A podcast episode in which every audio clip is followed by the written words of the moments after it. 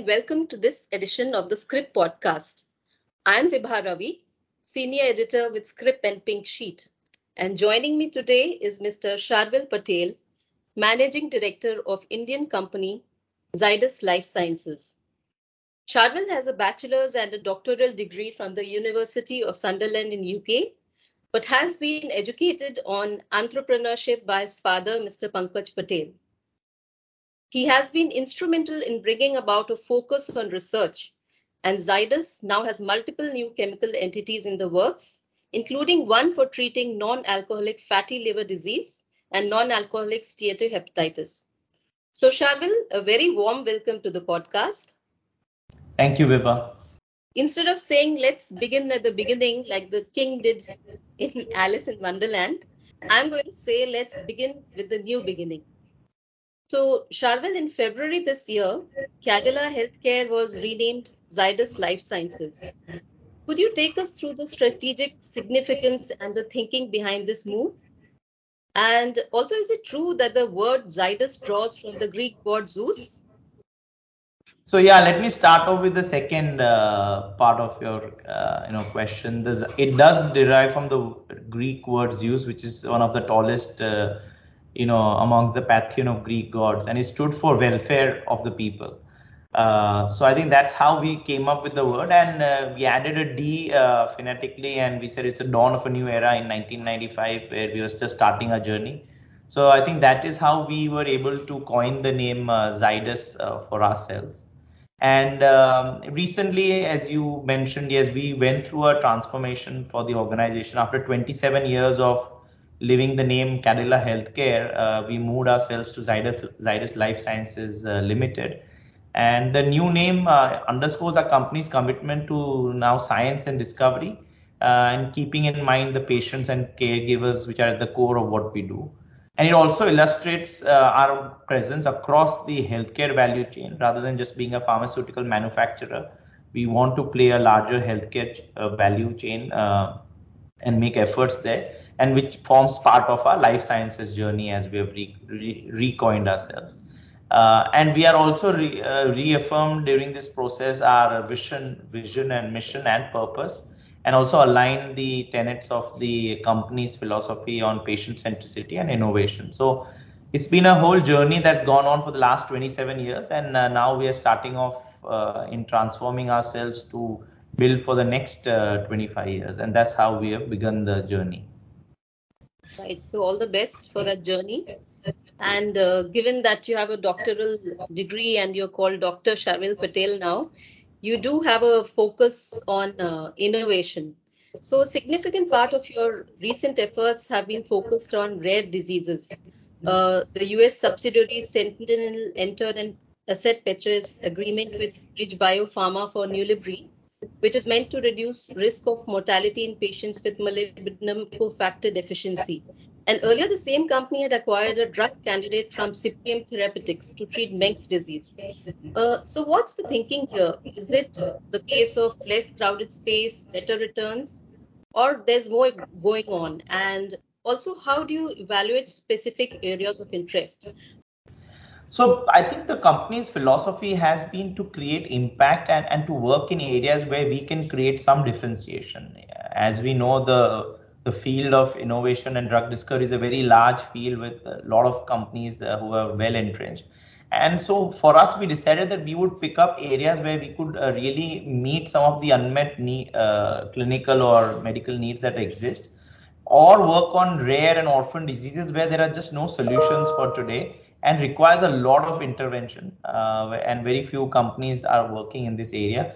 So that's how we went about selecting this because at the end of the day we wanted to do that whatever we do we are creating some differentiation and impact. So when you mentioned those two orphan uh, or rare disease areas that we're working on these are really really difficult uh, diseases where these are terminal diseases for children and you know many unfortunately do not survive beyond the age of 3 so I think what we wanted to do is when we looked at the clin- the science behind the molecules that we are bringing, we saw that they obviously improved the the life and the longevity of these patients, and also improved the uh, the other benefits in terms of better life for the future. So I think that's how we wanted to build a portfolio of rare and ultra rare uh, products for the organization where we could create some differentiation and impact uh, in, in, terms of care and in terms of patient empowerment and fulfilling our uh, principle of uh, freedom to live healthier and more fulfilled lives. Similarly, on our own drug discovery molecules, if you look at saroglitazar, which you spoke about, NAFLD and uh, NASH, we also have an orphan indication of uh, PBC, which is primary biliary cholangitis, which is also a, a, very important one where again there are is a huge unmet need for the for patient uh, women patients suffering from this disease. So I think that's how been our philosophy now to uh, to do this work and make efforts and and we are getting a lot of fulfillment uh, in terms of feeling uh, that we are doing something which will really create uh, an impact to patient lives. Right. So let's talk a bit more about innovation. Innovation demands patience and investors demand returns. So some Indian pharma companies say they can't afford to take the risk of disappointing investors. What's your view on this? And when do you think is a good time for companies to talk about NCEs so that analysts and investors are not disappointed by the gestation period such products generally have before they get to market? And uh, what are the benefits in real terms, say cost, expected of uh, orphan drug designations? So let's first talk about the opportunity side. Today, the global pharmaceutical or the market is 65% of the value is created by products that are differentiated and innovative. So uh, when we talk about value chain, when we talk about how do you, uh, as a business and for analysts or for investors, it's important that how do companies evolve to picking up a larger share of the overall value chain. So today we play in a very small part of the market and by uh, making efforts on on research and see innovation uh, we are trying to participate in a larger space and create larger value for the organization and for every uh, investor and individual who's invested for at in both within the organization and outside. Uh, also, uh, I do agree that innovation and drug discovery is a very long process but uh, while the outcome end outcome takes a very long time, there is a very clear pathway to see how different innovation or drug discovery molecules are do doing because there are important stage gates available, right? We have a clinical program for any molecule which goes all the way from phase one to phase three, and all of these uh, get uh, published, and, and we get to see how the molecules are good, differentiated, or better. So I think there is a while it takes a very long time to reach proof uh, and to market, there is a there is a clear pathway which one can track to make sure that how the firm is doing on their portfolio and how the firms are moving in terms of innovation. If you take saroglitazar as a case in point, we have had significantly good publications in uh, important peer-reviewed journals for all our clinical work that's going on, and, and we have been able to show a critical differentiation for this molecule.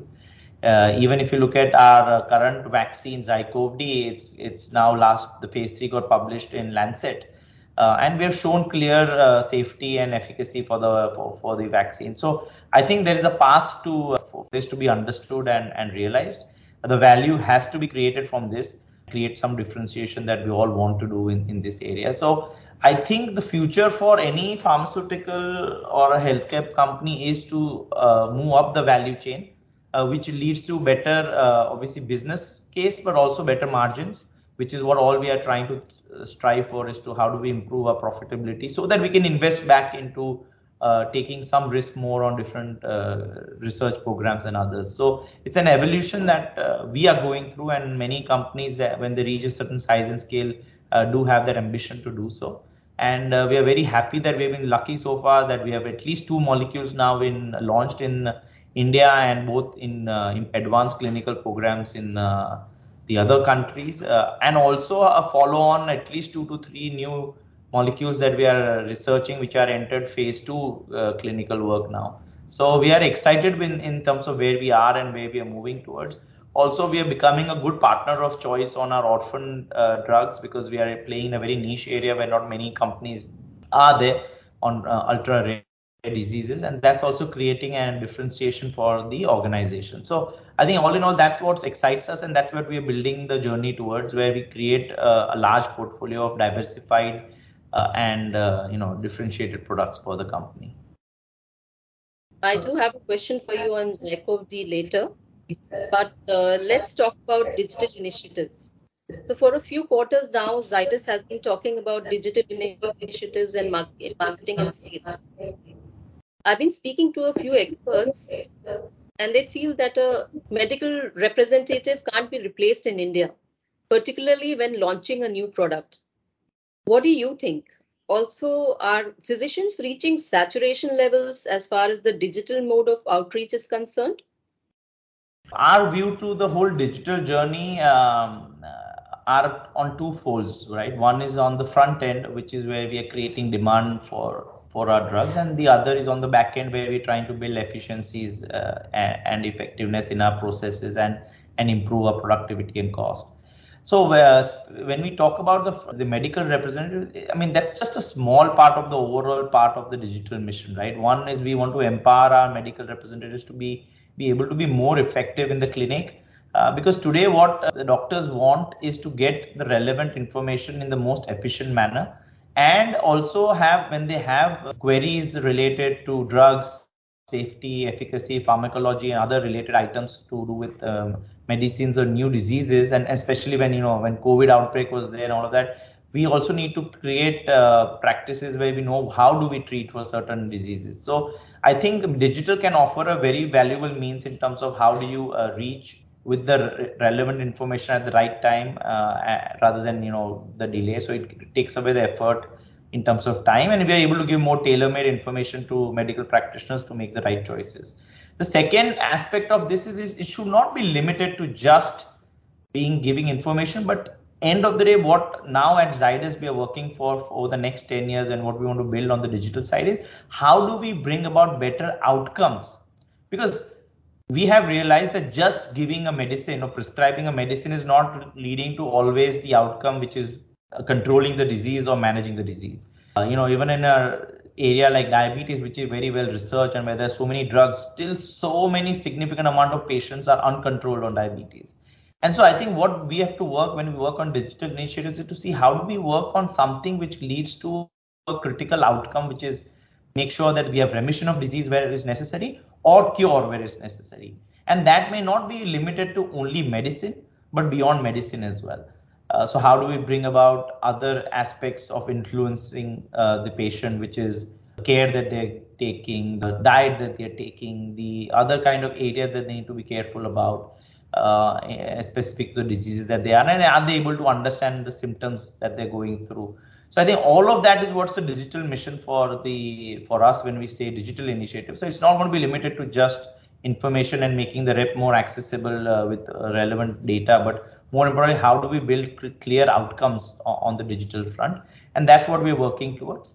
And as I said, on the back end, we're working to see how do we build in more efficiencies and improve our quality attributes of our products. How do we uh, improve our productivity, which is an important area for access of medicines, and, and at the same time look at cost uh, and improvement on cost measures. Yeah, I do agree. Digital initiatives, you know, allow companies to be part of the entire patient journey uh, to treatment and cure. Um, a recent McKinsey report has pointed out that the younger generation is focusing more on wellness, and a logical fallout could be that they will need lesser drugs, not more. And the Zydus group is de-risked in the sense that it has wellness products as well. But do you think it makes sense for life sciences to also look at apps and other tech interventions?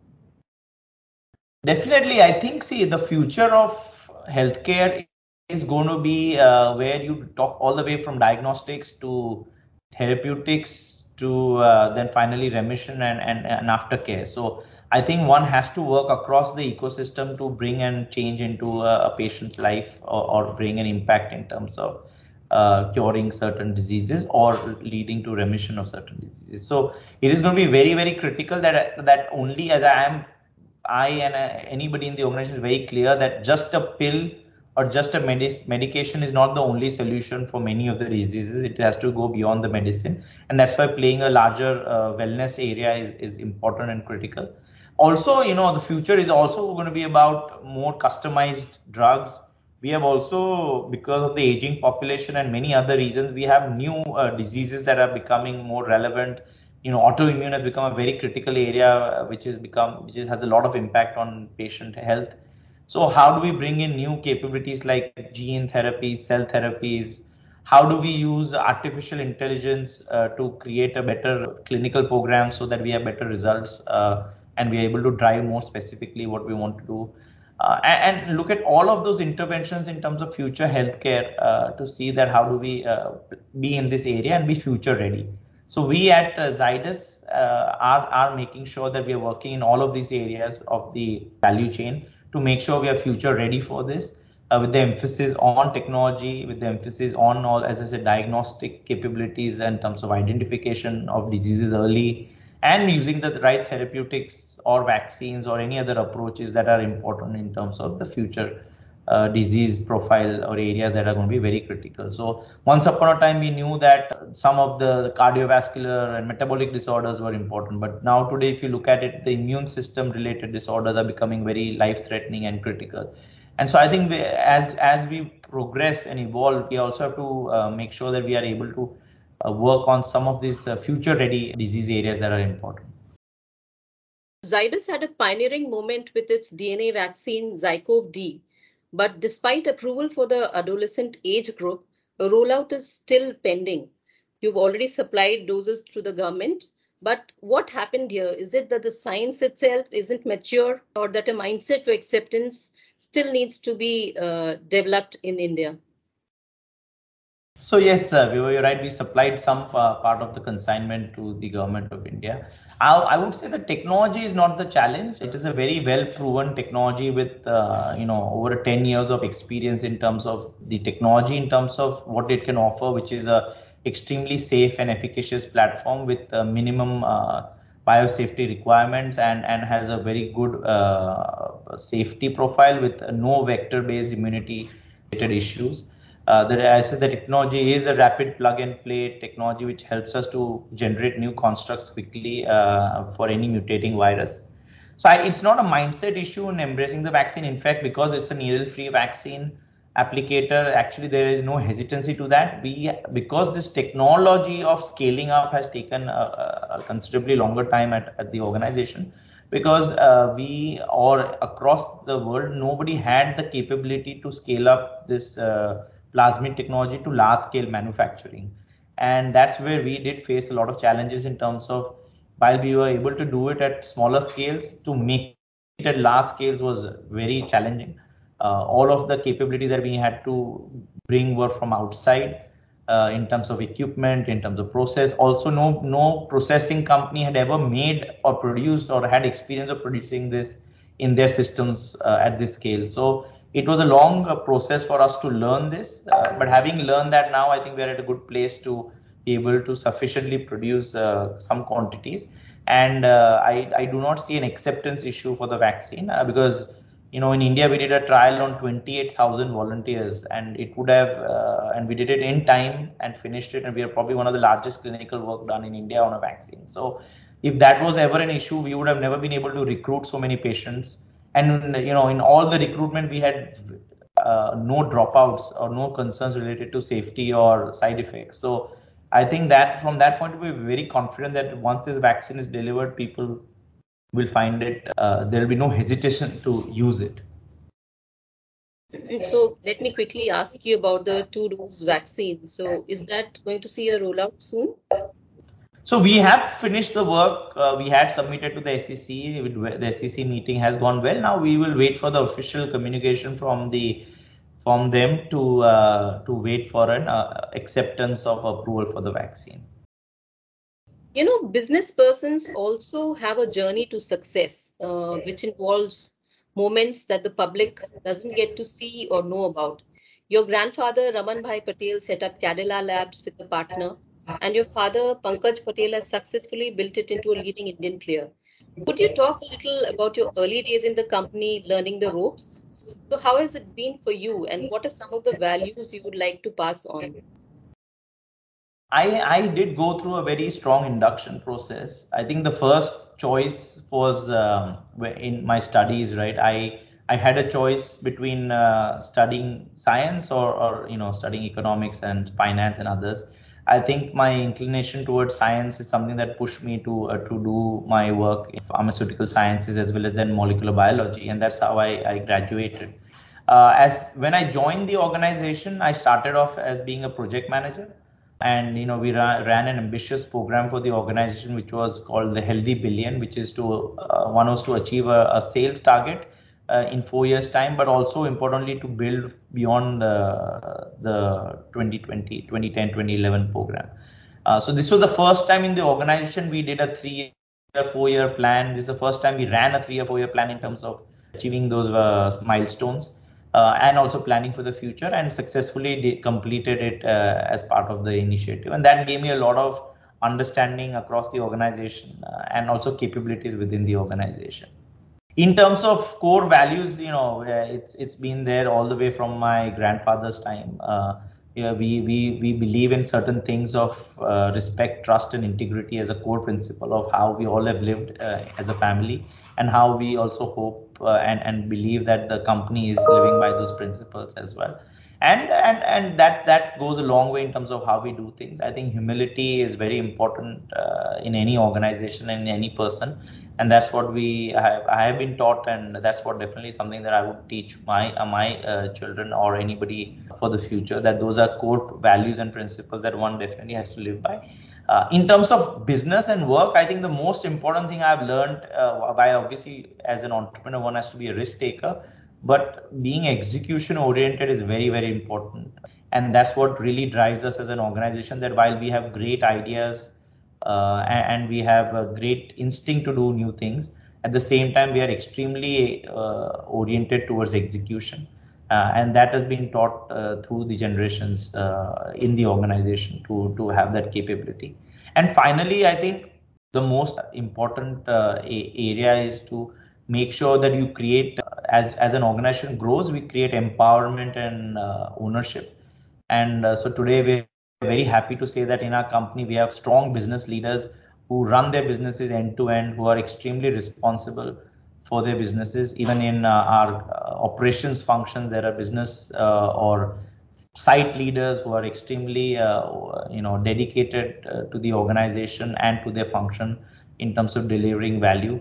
So I think we have created strong leaders in the organization that has been very fulfilling. Uh, and and you know, we always have said ever since 1995 that we build people to build a business. And I think that motto has stayed throughout the organization and continue to live by that.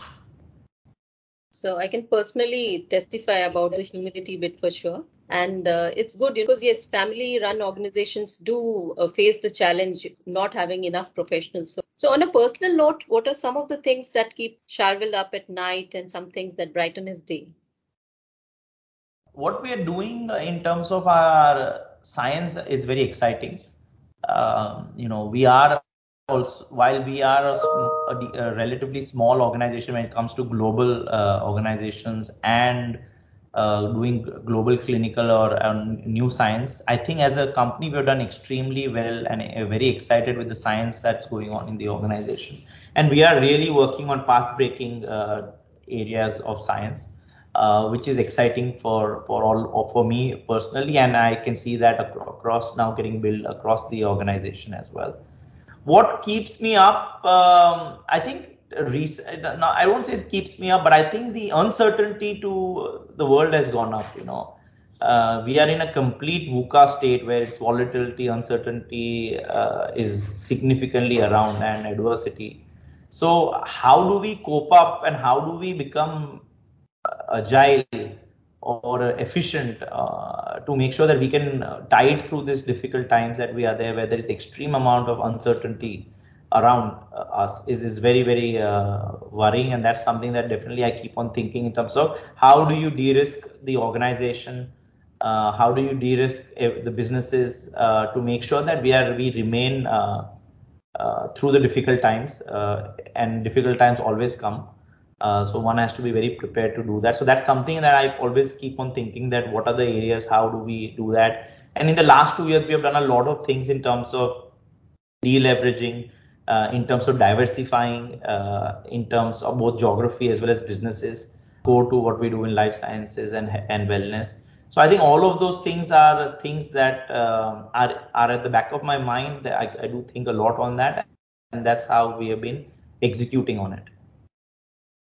I do agree. Certainty has gone up, you know, in business environment a lot. We recently wrote about uh, how China into the COVID phase again, how that might, you know, throw things out of gear with respect to API prices or with respect to logistics. So I guess that is an ongoing uh, issue, unfortunately, that all business leaders, including you, would have to deal with. But it was really nice chatting to you, Sharvil. And with that, we come to an end of this podcast. I hope uh, you, the listeners, found it interesting. If you're not already subscribed to pharma intelligence products like Scrip Intelligence and Pink Sheet, you can begin with a free trial by registering on our site. Our podcasts are available on all the popular platforms from Spotify to Apple Podcasts. Bye for now, and I hope you'll come back to listen to more of our podcasts.